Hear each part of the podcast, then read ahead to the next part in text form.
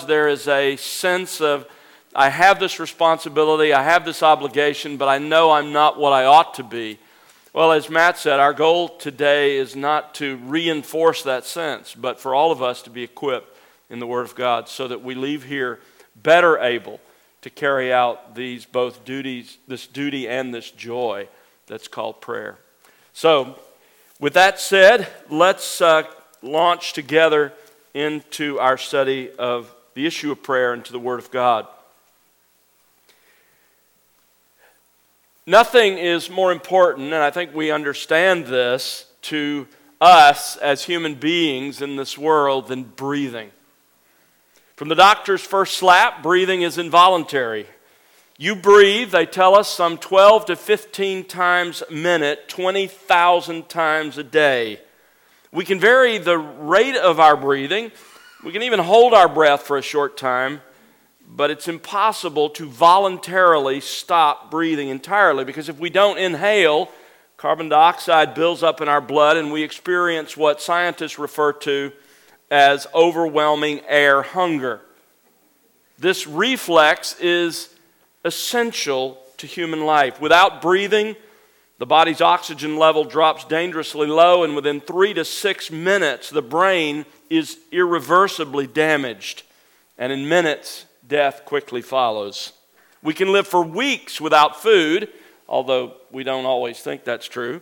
We can live for days without water, but we can only live a few minutes without oxygen.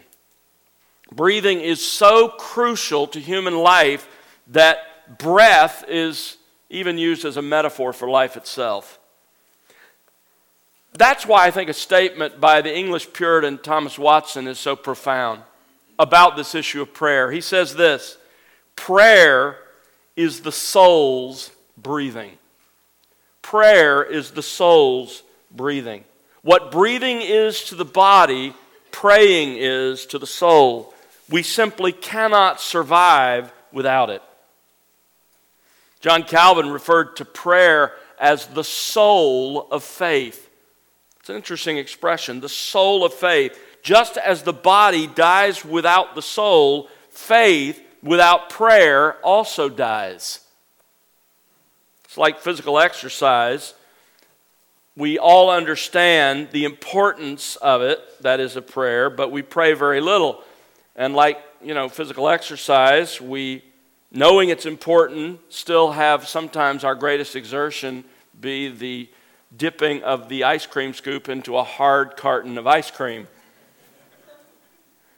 For nearly 30 years, a survey that was done among Christians has, has stood the test of time. 17,000 Christians attended a conference that was sponsored by a major denomination. While they were there, these 17,000 Christians completed a survey about their spiritual habits and activities. It remains, as far as I know, the largest survey of its kind. One of the questions on the survey was about how much time Christians spent in prayer on a daily basis.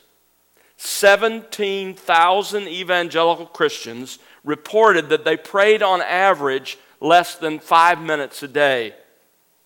At the same conference, there were 2,000 pastors and their wives, and they were asked the same question. On average, 2,000 evangelical pastors admitted that they prayed less than seven minutes a day. I think it's obvious why this conference has the theme it does. I think prayer is the pastor's most neglected duty. And, you know, when I think about those numbers, while that survey was taken so many years ago, I think it's fair to say that the numbers have not likely improved. In fact, they've probably worsened because of today's man centered, shallow Christian culture. I think what makes those statistics so terribly tragic is that the scripture tells us that the true God, our God, listens to the prayers of his people. I love Psalm 34 17. The righteous cry, and the Lord hears. The righteous cry, and the Lord hears. Because of that spiritual reality, the hearts of the righteous have always beat with a passion for speaking to God. I mean, go all the way back to the garden before the fall, and Adam and Eve walked and talked with the second member of the Trinity in the garden. Prayer, as we know it, really didn't begin until the fourth chapter of Genesis, where it's first mentioned when men began to call upon the name of the Lord. And from that point, prayer permeates the entire Old Testament. In the New Testament, prayer remains foundational to man's relationship to God. A devotion to prayer was the pattern of the early church. Acts 2:42 says that those believers in the early church there in Jerusalem were continually devoting themselves to prayer. Prayer was the great priority of the apostle Paul. 1 Thessalonians 3:10 Night and day we keep praying most earnestly. 2 Timothy 1:3 I constantly remember you in my prayers night and day. So, Old, New Testament, the, the pattern's the same. Fast forward to church history, and throughout church history, godly men have, have joined the chorus emphasizing the importance of prayer. Augustine said, Prayer is the protection of holy souls, the preserver of spiritual health. It is the column of all virtues, a ladder to God, and it is the foundation of faith. Martin Luther said, As it is the business of tailors to make clothes, and of cobblers to mend shoes, so it is the business of Christians to pray. In his Institutes on the Christian religion, John Calvin calls prayer, quote, the chief exercise of faith by which we daily receive God's benefits. The chief exercise of faith. I think we understand then that nothing is more foundational to the Christian faith than prayer. And we all say we believe that. But here's the question I want to lead out with today, and that is why don't we pray? If prayer is so important, if it is the breathing of the soul, then why don't we pray more than we do? Well, what are the reasons we give for not praying? I'm not talking now about the real reasons, but what do we typically say is the reason we don't pray? There, there's really only one reason, and that is it's time. I'd like to pray more, but I'm just too, what? Busy. Just too busy. I think it's important for us to be honest with ourselves. That is not the real reason we don't pray. That's just an excuse. It's a, it's a feeble attempt to justify our lack of conformity to the will of God. So, what are the real reasons we don't pray? Well, the first real reason is a lack of humility. A lack of humility. We are by nature, let's see if I have control of this. Is that it? Okay, good. Uh, a lack of humility. We are by nature, both as fallen sinners and as men and women, fiercely independent. Men, we understand that. I mean, if you doubt that, just ask your wife the last time you stopped and asked for directions. We're, we're by nature fiercely independent. But understand this independence is not a reflection of or a path to spiritual maturity. Instead, maturity is believing the truth of what Jesus said in John 15, and that is, apart from me, you can do nothing. Or 1 Peter 5, verses 6 and 7 Humble yourselves under the mighty hand of God. How do we do that? Well, that sentence continues with a participle that, pumps, that points back to humble yourself, and it's humble yourself by casting all your care on Him. When we are truly humble before God, we will recognize our need of Him and we will pray. I hate to say this for myself, but I, I, I need to say it, and that is the best measure of our pride is our neglect of prayer. You want to know how proud you are as a person? Measure it by the lack of prayer. Humility expresses itself in prayer. The second reason that we don't pray is a lack of, let's see, I didn't think, I think that advanced. There we go. Uh, a lack of faith. A lack of faith. Often we don't pray, if we're honest with ourselves, because we haven't seen results when we prayed. Past results don't justify future effort. I think this is a greater problem than most of us are willing to admit. We would never say, not one person in this room would ever say prayer doesn't work. But if you were really convinced in your heart of hearts that there would be visible, verifiable results within five minutes of every prayer you prayed, how would that affect your prayer life? Really, honestly. You would become the world's greatest prayer warrior, and so would I. So, what it often comes down to is that we doubt anything will happen when we pray, which means nothing will happen. James 1 6 and 7 says, Ask in faith without doubting, for the one who doubts ought not to expect that he will receive anything from the Lord. A third reason we don't pray is simply a lack of obedience. Romans 12 12 says, Be devoted to prayer. Colossians 4 2, devote yourselves to prayer. 1 Thessalonians 5 17, pray without ceasing. Prayer is to be the constant daily pattern of our lives. So let's be honest with ourselves and with the scripture. If we're not devoted to prayer, it's just sin.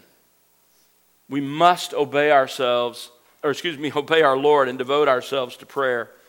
So, how can we grow in our understanding of this discipline?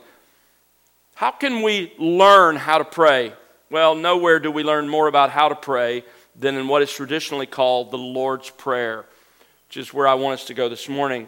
There are two versions of the Lord's Prayer that have been preserved for us through divine inspiration. One of them is in Matthew 6, the other is in Luke 11. Now, these are not actually parallel passages.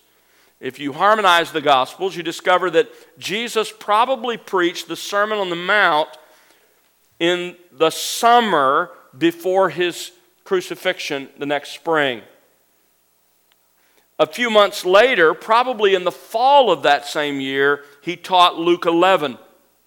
What that means is this prayer was something that Jesus repeated on at least two occasions and probably a number of times throughout his ministry as a pattern for his disciples' prayer. Now, this morning in this session, I want us to turn to Luke's version of the Lord's Prayer. Turn with me to Luke chapter 11. The circumstances here in Luke are extremely instructive about this issue of prayer. Now, when you look at Luke 11, the first uh, 13 verses are about prayer. Verse 1 is a, a, disciple's request for instruction on prayer, followed in verses 2 through 4 by what we call the Lord's Prayer. It's really the disciples' prayer. Uh, it's a pattern of prayer for us. And then verses 5 through 8 you have a parable about God's eagerness to hear prayer, uh, the parable of the reluctant friend. And then in verses 9 and 10, you have a direct affirmation that God hears and answers prayer.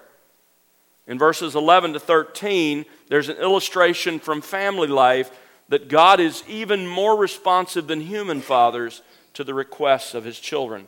So that's the, the context here. This is a section about prayer. I want us to read just the first four verses of Luke 11. You follow along in your copy of God's Word. It happened that while Jesus was praying in a certain place, after he had finished, one of his disciples said to him, Lord, teach us to pray, just as John also taught his disciples. And he said to them, When you pray, say, Father, hallowed be your name, your kingdom come. Give us each day our daily bread, and forgive us our sins, for we ourselves also forgive everyone who is indebted to us. And lead us not into temptation. Now, the rest of our time together, I want to focus our time primarily on verse 1. We'll get to verses 2 through 4, but I want to focus on verse 1 because it turns the spotlight on Jesus' own personal example of prayer, on the impact that his example had on his disciples, and the impact it should have on us. So, by observing Jesus' personal example here, we're going to learn three crucial lessons about prayer. Three absolutely foundational, crucial lessons that, if you will embrace them, will change how you pray. So let's begin then with the first lesson. And the first lesson is that prayer is a spiritual priority that requires great commitment. Prayer is a spiritual priority that requires great commitment. Look at verse 1. It happened that while Jesus was praying in a certain place, now, the word Luke uses for praying here is part of the family of New Testament words for prayer, and this is the most frequent one. It's, it's the Greek word proseuchomai. In secular Greek, this word meant to speak to a deity. In Scripture, it's only used of man's approach to God. It is, as, as Calvin defined prayer, an intimate conversation with God. That's the nature of this word. And here, our Lord as man speaks to God as all godly men and women have done and continue to do. Nowhere do we witness firsthand the importance of prayer more than in the life of our Lord. Hebrews chapter 5, verse 7 speaks of our Lord like this In the days of his flesh, he offered up both prayers and supplications with loud crying and tears to the one able to save him from death, and he was heard because of his piety. Now, when we look at the Gospels, it's tempting to think that the reason Jesus spent so much time in prayer was because he missed the communion that he and the Father had enjoyed before the incarnation. But that's simply not true. Jesus' divine nature didn't change when he took on humanity.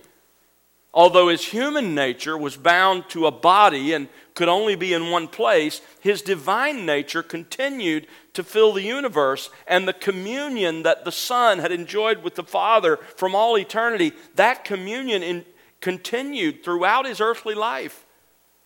So Jesus' prayer life then was not a reflection of his divine nature, but of his human nature. As the perfect man, Jesus often prayed.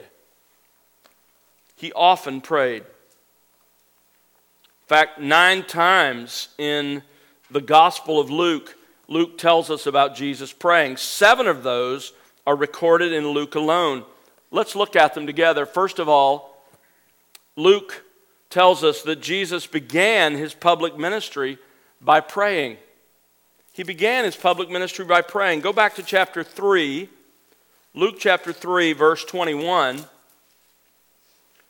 Now, when all the people were baptized, Jesus was also baptized. And notice this while he was praying, heaven was opened, and the Holy Spirit descended upon him in bodily form like a dove. And a voice came out of heaven You are my beloved Son, in you I am well pleased. So, at his baptism, at the very commencement of his public ministry, Jesus prayed.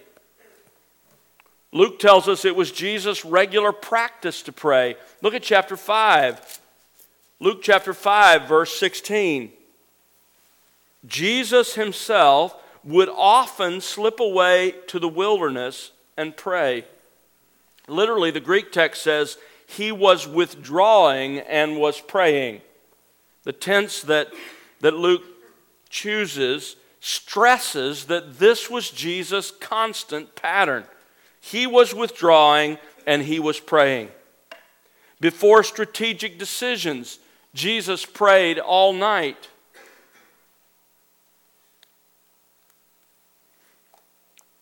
For example, before he chose the 12, look at chapter 6, verses 12 and 13. It was at this time that he went off to the mountain to pray, and he spent the whole night in prayer to God. And when day came, he called his disciples to him and chose 12 of them, whom he also named as apostles. According to Luke, it was also while he was praying that he was transfigured before his disciples. Chapter 9, verses 28 and 29. Some eight days after these sayings, he took along Peter and John and James and went up to the mountain to pray. And while he was praying, the appearance of his face became different, and his clothing became white and, gle- and gleaming. In chapter 22, verses 39 and 41, we find Jesus in Gethsemane praying. He came out of the upper room and proceeded, as was his custom, to the Mount of Olives, and the disciples followed him, and he withdrew from them about a stone's throw, and he knelt down and began to pray. And here's the incredible thing Jesus died praying. Chapter 23, verse 46 Jesus, crying out with a loud voice, said, Father, into your hands I commit my spirit. Having said this, he breathed his last. Jesus' last words were spoken in a prayer of trust. Mark's gospel makes it clear to us that Jesus' typical day was filled with prayer. Jesus prayed early in the morning. So, not only when you look at the scope of his life, but when you look even at, at a, a typical day, you find this a reality in our Lord's life. He prayed early in the morning. Look at Mark chapter 1. Mark chapter 1, verse 35 says, In the early morning, while it was still dark, Jesus got up, left the house, and went away to a secluded place, and he was praying there. Now, what makes this truly remarkable is when it happened. Because Mark tells us that the day before this, on the Sabbath, Jesus had ministered there in Capernaum, the, the, town that he had chosen for his ministry headquarters. And on that Sabbath, verses 21 and 22 of this chapter tell us that Jesus had taught in the synagogue. And then in verses 23 to 28, he cast out a demon. And then he goes home from the synagogue, and in verses 29 to 31, he healed Peter's mother in law. And all of that was before lunch. After dark, when the Sabbath was over, the entire city showed up outside of Peter's home. Look at verse 33. The whole city had gathered at the door. And at, at that point, Jesus healed the sick. Verse 34 says he cast out demons. Undoubtedly, that had gone on late into the night. It was the next morning, Sunday morning, even after a long day of ministry the day before, that Mark records that Jesus got up to pray in the early morning while it was still dark. Verse 35. He got up and he went away to a secluded place. Literally, the text says to a wilderness place. Jesus slipped out of Peter's house. He quietly left the city of Capernaum and he found a quiet, secluded place. And Jesus did this for one reason to have an extended time of prayer. Jesus also prayed in the evening after a long day's work. Look at Mark chapter 6. Mark chapter 6, verse 46. After bidding them farewell, he left for the mountain to pray. When it was evening, the boat was in the middle of the sea, and he was alone on the land. And seeing them straining at the oars, for the wind was against them, and about the fourth watch of the night, he came to them walking on the sea. Now, again, what makes this remarkable is Jesus praying here came at the end of a very long day. On that day, the gospel record tells us that in spite of Jesus' efforts to get his disciples some rest, a crowd of more than 15,000 had tracked him down. And because of his compassion, he ministered to them, he healed the sick, and according to Mark 6:34, he taught them many things. And then late that afternoon, he miraculously fed a crowd of 5,000 men, likely more than 15,000 altogether. It was after a day like that that Jesus spent this time in prayer. So Jesus' example demonstrates that next to the Word of God, prayer was his greatest duty. But he also made it clear that he expects us, his disciples, to pray. Back in our text, Luke chapter 11, verse 2 says, When you pray. In Matthew's version of the Lord's Prayer, three times in that text, Jesus says, when you pray, when you pray, when you pray. He not only expects us to pray, however, Jesus commands us to pray. Ephesians 6:18 with all prayer and petition pray at all times in the spirit and with this in view be on the alert with all perseverance and petition for all the saints. Colossians 4:2 devote yourselves to prayer. The Christian life is not merely the indicatives of the gospel. We, we love the realities of the gospel, but as a result of our justification, there are also imperatives. And this is a key imperative. If we are followers of Jesus Christ, if we love Jesus Christ, then we are to pray no matter how busy we are. And this is what we have to remind ourselves no matter how busy we are, there is no option here. Jesus says, pray. The two compelling priorities in Jesus' ministry were prayer and the Word of God. The disciples, the apostles like us, were a little dense and slow learners. But they eventually understood that these were to be their greatest priorities as well. That's why in Acts chapter 6, verse 4, you remember when the, the issue with the care of the widows there arose in the Jerusalem church, they said, What? We, we're not going to abandon our chief duties to, to take care of this ministry. We will devote ourselves to what? The ministry of the word and to prayer. And to prayer. The priorities of Jesus and his apostles, they have to be ours as well. If we're going to be involved in, in ministering in the church of Jesus Christ, we must embrace this priority. Prayer is essential for all Christians. But if, if we are in any position of leadership in the church, it's even more vital for us. Because prayer is the foundation of all ministry. You see this in Paul's prayers. One of the breakout sessions going to look at one of the prayers of the Apostle Paul, but you see this constantly in his life. I love what John Owen writes he says, He that is more frequent in his pulpit to his people than he is in his closet for his people is but a sorry watchman. Jonathan Edwards wrote of David Brainerd His life shows the right way to success in the works of the ministry, how he did labor always fervently in prayers day and night, wrestling with God in secret until Christ was formed in the hearts of the people to whom he was sent.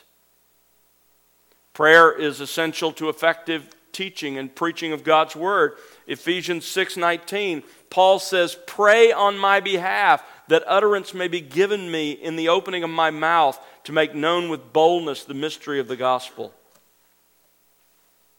Richard Baxter writes, Prayer must carry on our work as well as our preaching, for he that does not pray for his people will not preach powerfully to his people.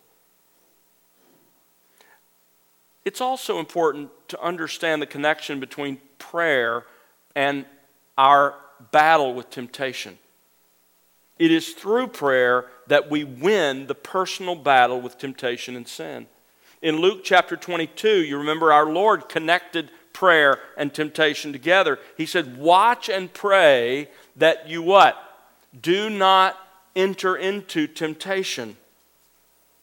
Commenting on that verse, John Calvin writes this We conclude from this petition, the petition in the Lord's Prayer now he's commenting on, that we have no strength for living a holy life except so far as we obtain it from God.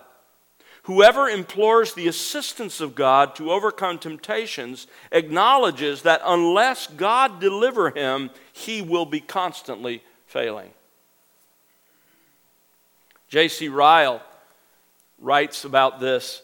What's the reason that some believers are so much holier than others? The difference in 19 cases out of 20 arises from different habits about private prayer. Those who are not eminently holy pray little, and those who are eminently holy pray much. You know, it sounds somewhat simplistic, doesn't it, to say that, that our spiritual struggles stem from neglect either of the scripture or prayer, but invariably, when people come to us with need for counsel about serious problems, inevitably they have been inconsistent nine times out of ten in the basic disciplines of the Christian life private prayer and the Word of God. invariably. And, and frankly, I'll just say I see this same connection in my own life. When my own commitment to the Word of God personally and to prayer isn't what it ought to be, I hear the, the voice of those temptations that have been dampened over time by the work of the Spirit. I hear the voice of those temptations grow louder. If you are losing in your struggle with a sin habit, it is probably because you are neglecting one of the most basic means of grace, either Bible study or prayer. John Owen, in his classic work on sin and temptation, makes this point. Listen to what he writes. He says, A man finds a lust that is powerful and strong, leads captive, vexes, disquiets, takes away peace. He is not able to bear it. Wherefore he sets himself against it, prays against it, groans under it, sighs to be delivered. But in the meantime, in reading, prayer, and meditation, he is loose and negligent. Let not that man think that ever he shall arrive to the mortification of the lust he's perplexed with. He goes on to say this Do you think God will ease you of that which perplexes you, that you may be at liberty to do that which no less grieves him? No, God says, Here is one. If he could be rid of this lust, I should never hear of him more. Let him wrestle with this, or he is lost. Owen says, Let not any man think to do his own work that will not do God's. God's work consists in universal obedience. To be freed of the present perplexity is their own only. The rage and predominancy of a particular lust is commonly the fruit and issue of a careless, negligent course in general. And he means in the scripture and in prayer. As the disciples watched Jesus' life and saw him praying, they came to the conclusion that prayer is the spiritual priority that requires great, great commitment because our own spiritual growth is impossible without it. And without prayer, our ministry will be ineffective as well. Now, if that's true, why do we so frequently neglect this duty? I think we can see why in the second lesson we learned from Luke 11 1, and that is that prayer is a spiritual priority that requires great commitment. That's what we've seen. But the second point that we learn, the second lesson here, is that prayer is an intentional practice that requires deliberate time. Prayer is an intentional practice that requires deliberate time. Look at verse 1 again. It happened that while Jesus was praying in a certain place, after he had finished, the clear implication is what? That the disciples waited until Jesus finished praying. In other words, Jesus devoted time to prayer. And we see that in other places. The gospel writers tell us that our Lord spent considerable time in prayer, as we've seen. He often withdrew to a lonely place to pray. Obviously, he wouldn't have done that for a short sentence prayer. He has to have time to pray, and that's why he went away. On at least two occasions, he prayed all night. We gain further insight into Jesus' prayer life by looking at his prayer on that in that period of time that receives the most space of his earthly life, and that is the Passion Week. Let's just think for a moment about the Thursday night before the crucifixion. The Thursday night before the crucifixion. Jesus and his disciples assembled in the upper room to celebrate the Passover. In Luke 22 32, we learn that Jesus had prayed for Peter that his faith not fail. During the traditional Passover celebration, Jesus, as the host, would have offered a number of prayers. In addition, of course, he inaugurated the Lord's table and he gave thanks for both the bread and the cup. After supper was over, John 17 records his high priestly prayer. And then Matthew and Mark and Luke all record Jesus praying in Gethsemane. Three times Jesus prayed long enough that Peter, James, and John fell asleep. It's likely that he prayed for one to two hours during that time. So our Lord offered all of those prayers. Just look at that list. Our Lord offered all of those prayers in one evening. It's very clear that Jesus was devoted to deliberate, intentional time to pray.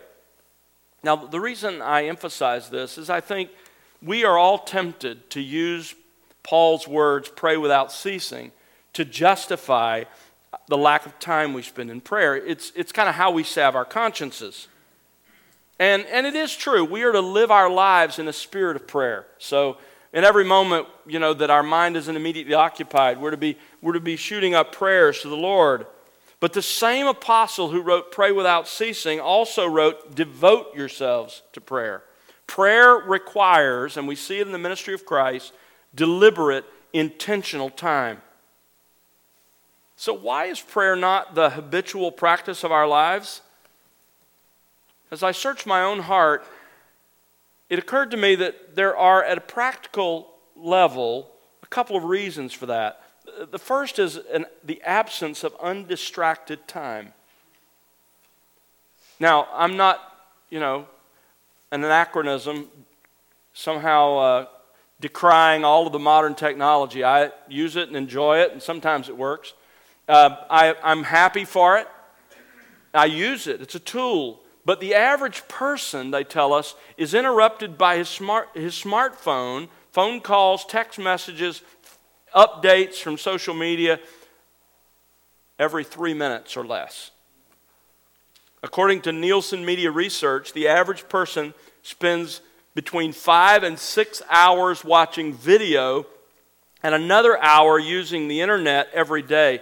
Those statistics are uh, just a few years old. I think the number has increased. Men ages 18 to 34 spend almost thir- three hours a day playing video games. So, although we know we should pray, we are constantly distracted by our electronic tools and toys. Can I just encourage you to silence all the vibrations and the bells and devote yourselves to prayer deliberately, intentionally, get outside and alone with God in prayer, just like our Lord did. I think there's another more subtle enemy to prayer for those of us in ministry, and many of us here are at some level or another. And that is, and this is shocking, but the ministry itself. Look at Acts chapter 6. You remember this? In Acts chapter 6, verse 2, the twelve summoned the congregation of the disciples and said, It is not desirable for us to neglect the word of God in order to serve tables. Therefore, brethren, ne- select from among you seven men of good reputation, full of the Spirit and of wisdom, whom we may put in charge of this task. But we will devote ourselves to prayer and to the ministry of the word. What threatened to destroy the apostles' devotion to the word of God and prayer here? What was it? Was ministry. Other ministry, the legitimate needs of people. And the same is true for us. The good is often the enemy of the best. And the busyness of ministry can destroy our devotion to the Word of God and prayer. Like the apostles, we have to resolve not to let that happen. We have to, like they did, make sure that we are letting the church be the church and letting people use their gifts and come alongside, and we remain devoted to those things that are the most important. Examine the lives of the saints, and you'll find they intentionally set aside times each day for prayer. Psalm 55 17, David writes, Evening and morning, and at noon he will hear my voice. Evening and morning at noon he will hear my voice. Same pattern in Daniel's life. Daniel 6:10, when Daniel knew that the document was signed, he continued kneeling on his knees 3 times a day, praying and giving thanks before his God as he had been doing previously. In Acts 13 or excuse me, Acts 3 verse 1, Peter and John went to the temple at the ninth hour, the hour of prayer. It was typical for those Jews living in Jerusalem to go for the morning sacrifice and the afternoon sacrifice. Go to the temple. Take a break from your day to go and pray. In Acts chapter 10, verse 9, Peter wasn't in Jerusalem, he was Joppa. And you remember he was on the housetop about the sixth hour and he went up there to pray at noon before his, before his lunch. There was a daily intentional pattern to their prayers. There was a, an exchange between Martin Luther and his barber, a man named Peter Beskendorf, who asked Luther about prayer. And Luther wrote a 40 page response, typical Luther. And in that response, Luther says this A good, clever barber must have his thoughts, mind, and eyes concentrated upon the razor and beard and not forget where he is in his stroke and shave. If he keeps talking or looking around or thinking of someone else, he's likely to cut a man's mouth or nose or even his throat. So anything that is to be done well ought to occupy the whole man with all his faculties and members. As the saying goes, he who thinks of many things thinks of nothing and accomplishes no good. Boy, that's the description of our age, isn't it? He goes on, How much more must prayer possess the heart exclusively and completely if it's to be a good prayer? It is a good thing to let prayer be the first business of the morning and the last at night. Guard yourself carefully against those false, deluding ideas which tell you, wait a little while, I'll pray in an hour. First, I must attend to this or that. Such thoughts get you away from prayer into other affairs which so hold your attention and involve you that nothing comes of prayer for that day. End quote. Do you set aside times? Do you set aside times every day to pray? You see, what makes the difference between those who pray and those who don't is those who pray plan to pray. Calvin includes a section in the Institutes entitled Prayer at Regular Times and he suggests this as a daily pattern of our prayers. Although we ought always to raise our minds upward towards God and pray without ceasing, yet such is our weakness that it is requisite for us to appoint special hours for this exercise. Hours that are not to pass away without prayer, and during which the whole affections of our minds are to be completely occupied. And then he lists these. These are not inspired, these are suggestions. Namely, here are the times you ought to set aside, he says. When we rise in the morning, before we commence our daily work, when we sit down to food, and when we retire to rest. Calvin says, listen, you need to program time into your day intentionally to pray. We learn from the life of our Lord that prayer is an intentional practice that requires deliberate time. And folks, if it was so important for our Lord to make time to pray with that ministry of three and a half years, how much more important is it for us? His ministry was far more demanding than ours, and yet he made time to pray. So don't let us ever insult our Lord by saying the reason we don't pray is we don't have time, because we're busier than he was. Jesus' example teaches us that prayer is a spiritual priority that requires great commitment, that prayer is an intentional practice that requires deliberate time. The third lesson we learn from Luke 11 1 is that prayer is a practical skill that requires careful instruction. Prayer is a practical skill that requires careful instruction. Notice verse 1 again. It happened that while Jesus was praying in a certain place, after he had finished, one of his disciples said to him, Lord, teach us to pray, just as John also taught his disciples. One of the twelve, we aren't told which one, wouldn't shock me if it was Peter, speaking for the others, made this specific request Lord, teach us to pray.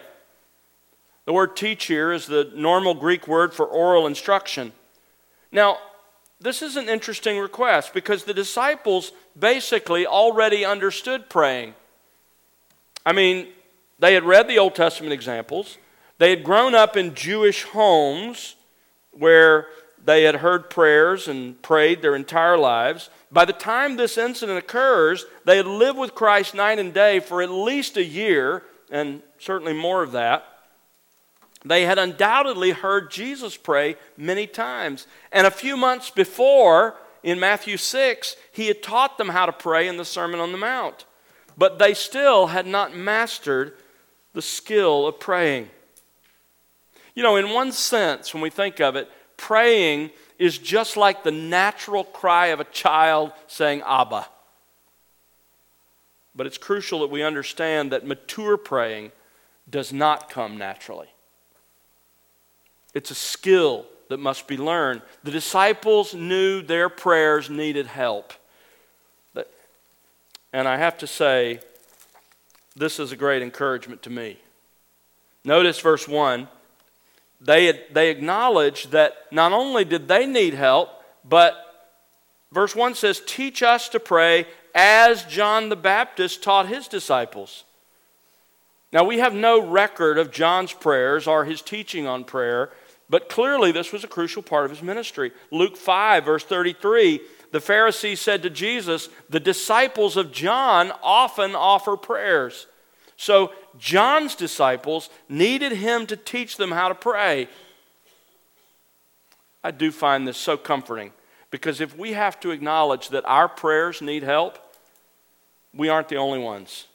Get in line behind the disciples of John, behind the apostles of our Lord. And the beauty of this is it also means that prayer is a skill that we can learn. Let me say that again because this is crucial. Prayer is a skill that we can learn with the right instruction. And of course, the best one to teach us how to pray is Jesus himself. And by the grace of God, he provided us with an inspired record of how our Lord taught his disciples to pray. So if you find yourself resonating with this request, as I do my own heart, Lord, teach us to pray, teach us to pray, then Jesus has answered that prayer. Now, what follows here in our text is the Lord's Prayer, but, but Jesus gave the most comprehensive version of this prayer when he preached the Sermon on the Mount several months earlier. So turn with me to Matthew chapter 6 for a moment. I'm not going to spend much time here, but I just want to give you sort of an outline of this. A couple of quick observations that I hope will encourage us all to study our Lord's instruction more carefully in the coming days. First of all, look at chapter 6, verse 9. Jesus begins, Pray then in this way. Jesus here provides us with a model, a pattern to help us fashion all our prayers.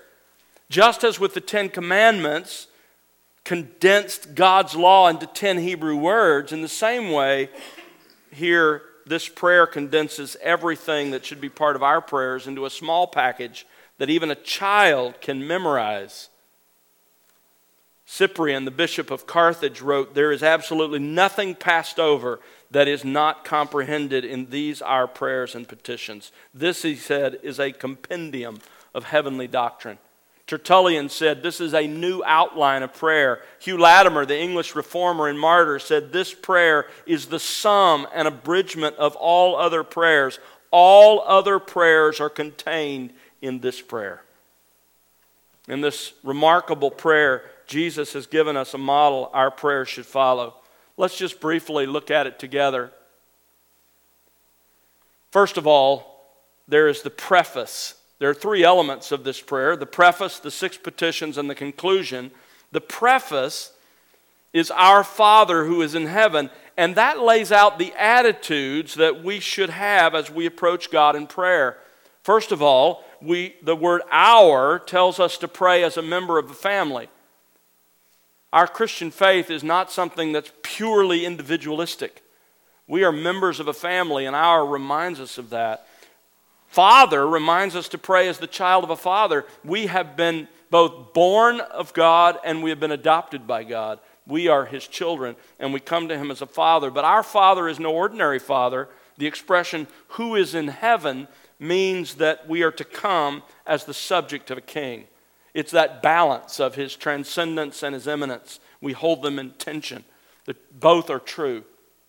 And so, this is the attitude with which we are to come to God in prayer. Then we come to the six petitions in the Lord's Prayer. There we go. The six petitions. These identify the six categories of prayer, and they outline the kinds of requests that should come from our lips and our hearts. Notice Jesus tells us, if you look there at, at chapter 6, Jesus tells us in verse 9, we are to pray for the glory of God. Hallowed be your name. We are to pray for the kingdom of God. Your kingdom come. We are to pray for the will of God. Your will be done on earth as it is in heaven. We are to pray about the needs of this life. Give us this day our daily bread. We're to pray in the confession of sin.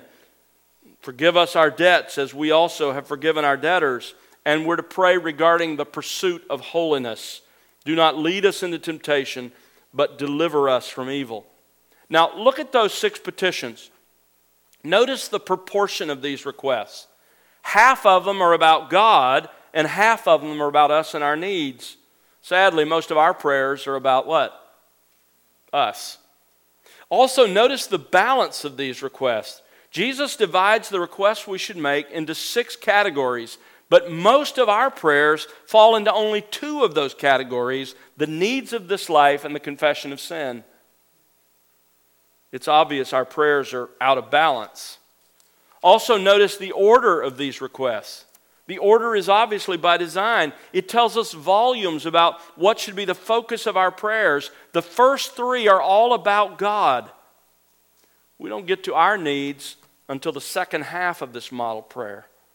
Our prayers must begin with and be preoccupied with God, with His glory, with His work, and with His will. Only then are we ready to ask for the things we need. So, that's how our prayer should be framed. Those are the categories. I encourage you to, to jot those down and intentionally, in your prayers, follow that pattern.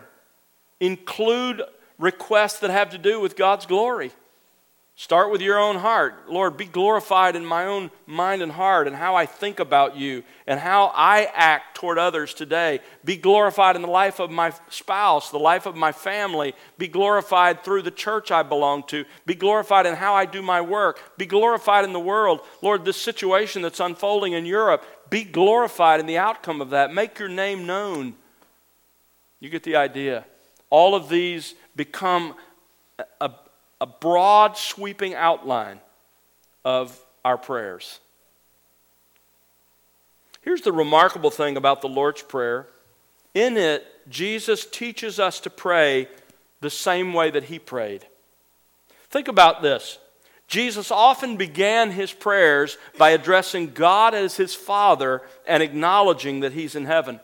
Luke 10 21, I praise you, O Father, Lord of heaven and earth and his prayers were often filled with these same petitions. He was always concerned in prayer that his Father's name be hallowed. John 12, 28, Father, glorify your name. John 17, 1, lifting up his eyes to heaven, he said, Father, the hour has come. Glorify your Son, that the Son may glorify you. He constantly prayed that God's kingdom would advance John 11, 41 and 42, Jesus raised his eyes and said, Father, I thank you that you've heard me. I knew that you always hear me, but because of the people standing around, I said it, so that they may believe that you sent me. Jesus' constant concern was that God's will be done on earth as it is in heaven, that God's revealed will in his word be obeyed, and that God's sovereign will be accepted. That's why in the garden in Luke 22 42, he said, Father, if you're willing, remove this cup from me, yet not my will, but yours be done. He prayed regarding the needs of this life, including his daily bread. We often find Jesus praying before meals, praying that God would supply food for the crowds through him. And although he never asked for forgiveness for his own sins because he didn't have any, he did pray for the forgiveness of others. Luke 22 34, Father, forgive them. And he prayed for the spiritual protection and growth of holiness in holiness of others. You remember he prayed in Luke 22 for Peter, Simon, Simon, behold, Satan has demanded permission to sift you like wheat, but I have prayed for you that your faith fail not. John 17, 17, he prayed, Father, sanctify my followers in the truth. Your word is truth. So when you and I pray in these categories, we really join our prayer with our Lord Himself. And right now, right now in heaven, our great high priest continues to offer these same petitions with us and for us. Romans 8 34. Christ Jesus is he who died, yes, rather, who was raised, who, the, who is at the right hand of God, who also intercedes for us. Hebrews 7:25 he always lives to make intercession for his people. So our Lord has shown us the priority of prayer, the priority of prayer in our own lives and ministries by his personal example. He's shown us the practice of prayer by the deliberate and intentional time that he invested in prayer. And he's taught us the skill of praying by his careful instruction. And he continues to intercede on our behalf. Friends, he has given us everything we need and now, may He give us the grace to make this commitment. We will devote ourselves to prayer and to the ministry of the Word. Let's pray together. Father, we are humbled by what we've seen in the life of our Lord. And yet, at the same time that we're humbled and have to seek your forgiveness for neglecting this, this important duty and command, we're also encouraged. We're encouraged because we see that this is a skill that, that we can learn through our Lord's instruction, that we can grow in if we devote ourselves to it. Father, give us that grace, give us that resolve, the resolve to obey our Lord and to follow his amazing example. Lord, may we leave this conference being men and women who are more devoted to prayer in daily practical ways than we have ever been before. And Father, may you be pleased to enable us to grow in the skill of seeking your face. We thank you, O God, that when the righteous cry, you hear. Help us not to neglect that mighty privilege. We pray in Jesus' name. Amen.